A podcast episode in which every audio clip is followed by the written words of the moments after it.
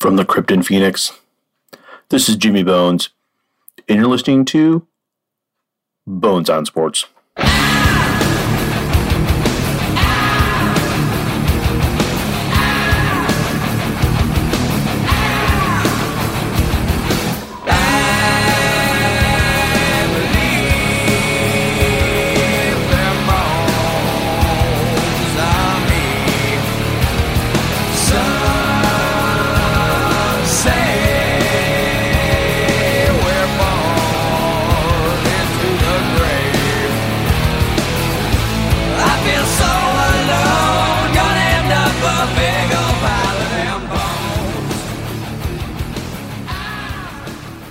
Today's podcast, we'll be talking Super Bowl. I'll be talking a little MLB Hall of Fame. And I'll be closing it out with a couple of Coyotes questions. So sit back, relax. This is Jimmy Bones, Bones on Sports. So it would appear that Nick Foles and the Philadelphia Eagles got the last laugh. Foles, wow. Uh, I found it very interesting that the Patriots try and run a trick play, uh, a reception to Brady that hit his fingertips and was dropped, and the Eagles come back and say, "This is how it's done.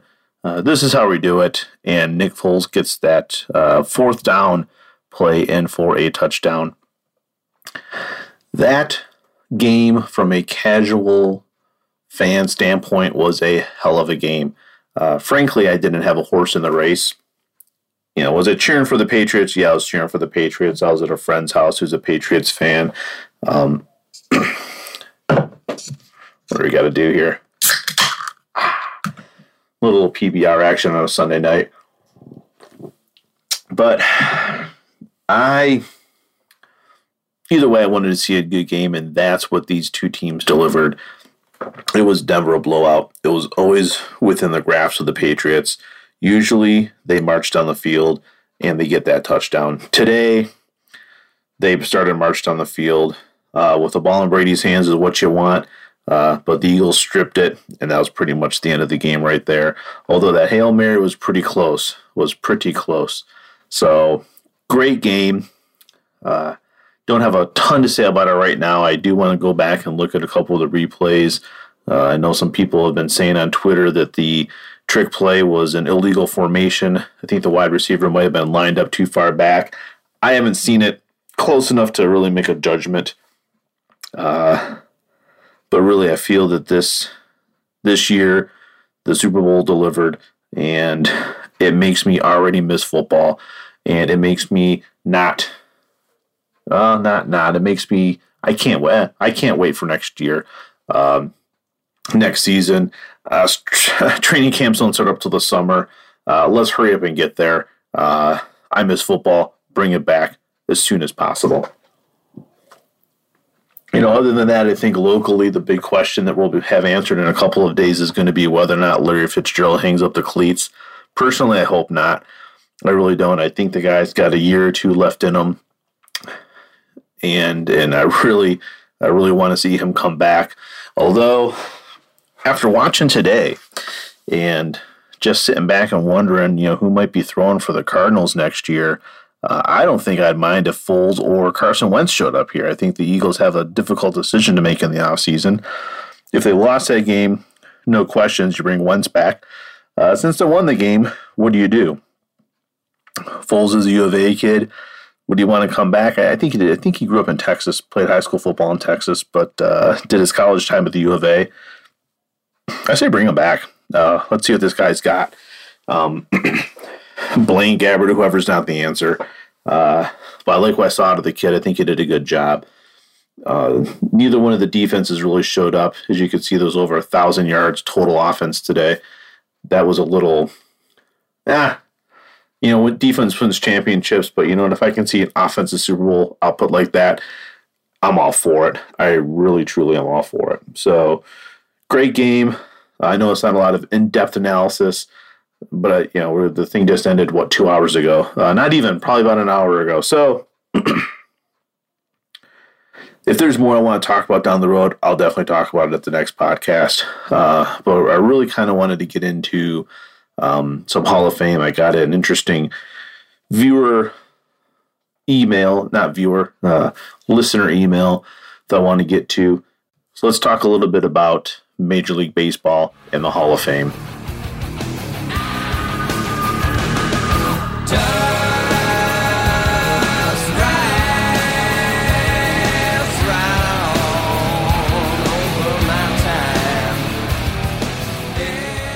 So the question I got in listener email was there were a couple of names on the ballot this year that may or may not ever get into the Hall of Fame. Sammy Sosa, Barry Bonds, Manny Ramirez, Curt Schilling. Uh, out of the four of those, the the three of them have one thing in common, and that's steroids. Uh, the other guy, Schilling, has something uh, I don't want to say in common, but doesn't have any accusation of steroids. Never showed up in a report. Never had to testify uh, to defend himself. Uh, but the guy, since he left baseball, has been a little crazy. Um, he, the, he's never met a controversial political meme that he's never liked. Uh, he appeared on, I can't remember if it was a podcast or a talk show with a candidate who's got ties to white supremacy. Uh, should these guys be led into the Hall of Fame?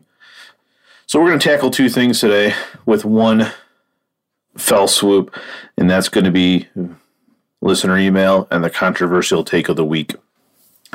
So the controversial take of the week is this: Should Curt Schilling be in the Hall of Fame? I say yes. Bonds, Ramirez, Sosa, McGwire, all these guys that took steroids to hit home runs, I say no what Schilling is Schilling a, a a loony a looney tune on the left field? Yeah, he is. But the guy was a damn good baseball player. He never shot up. He never took steroids. Whatever he went out there with pure talent, won a World Series. Strike that one, two World Series. Should he be in the Hall of Fame? Yeah, he should. Uh, we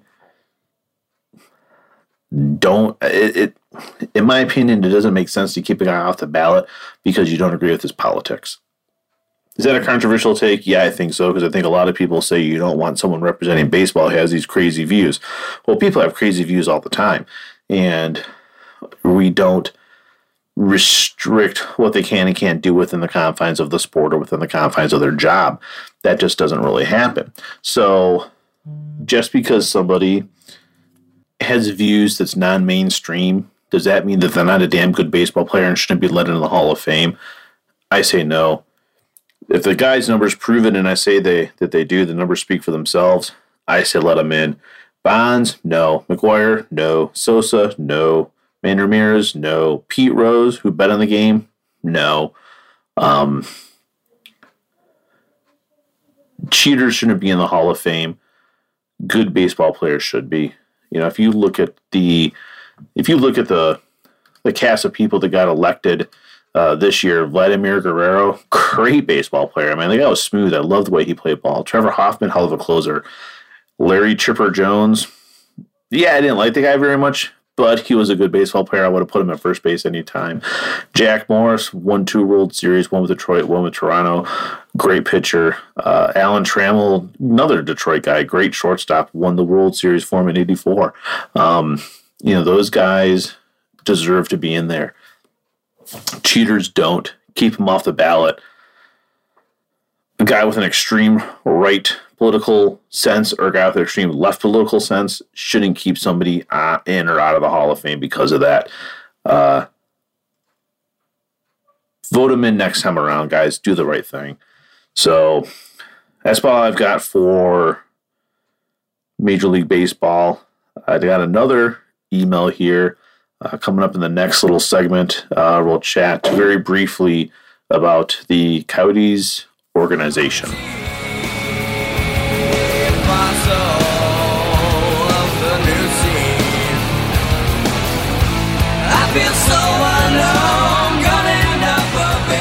The email I got was uh, Bones, Jimmy Bones. Hey, who do you see down in Tucson that you like? What are you getting from the Roadrunners? What are you excited about for the future? So that's a lot all in one.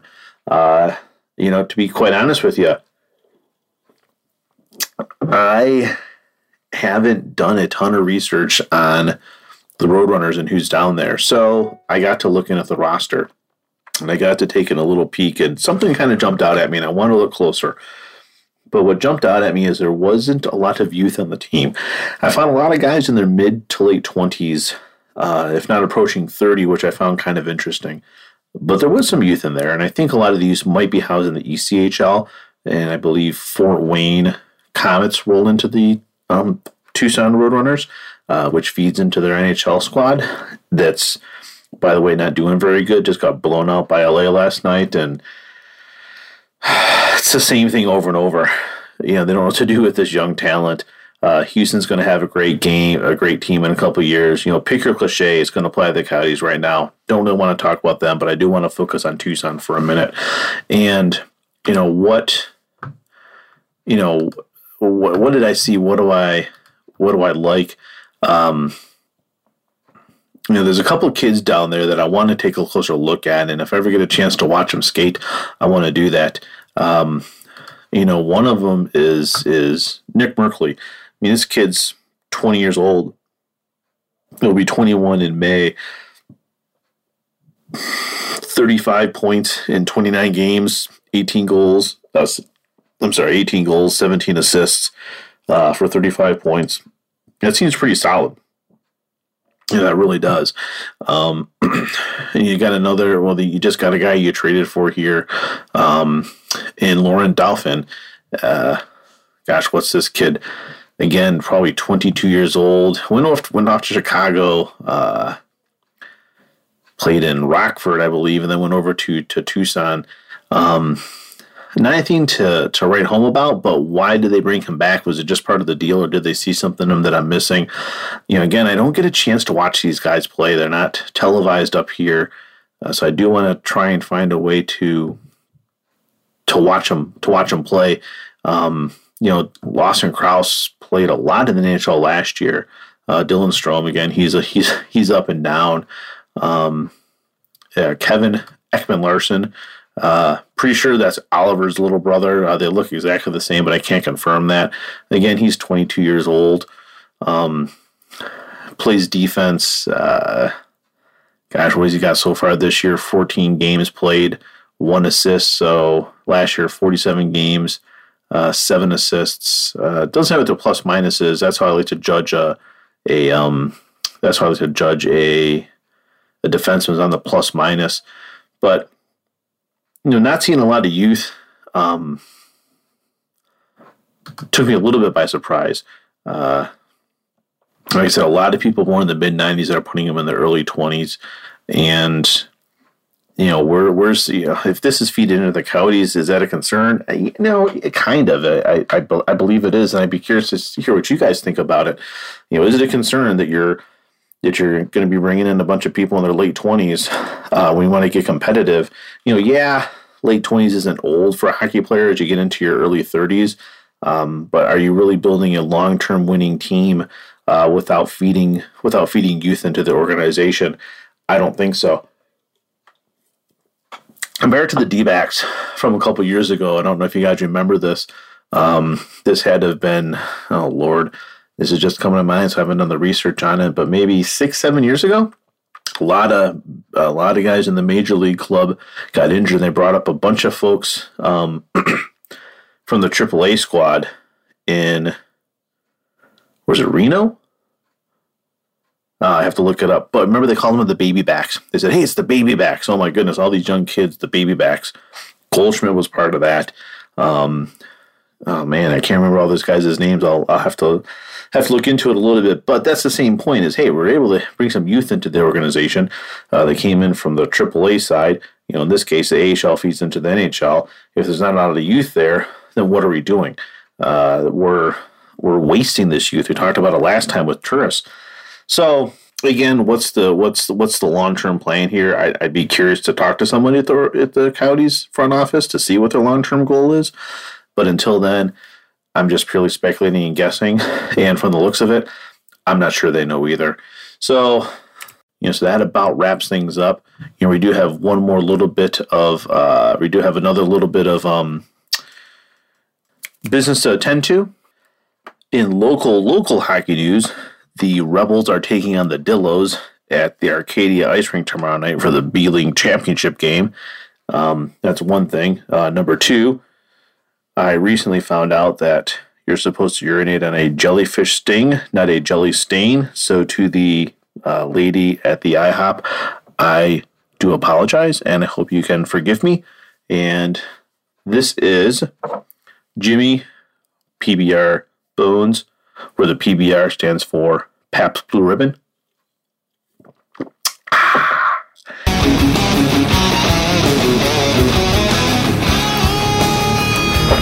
So until next time, follow me on Twitter at on Sports. Email me your questions or comments, bonesonsports at yahoo.com. And if you want to check out more Age of Radio podcasts, head on over to facebook.com and just search Age of Radio. So until next time, this is Jimmy, PBR Bones, from the Crypt in Phoenix, and this has been Bones on Sports.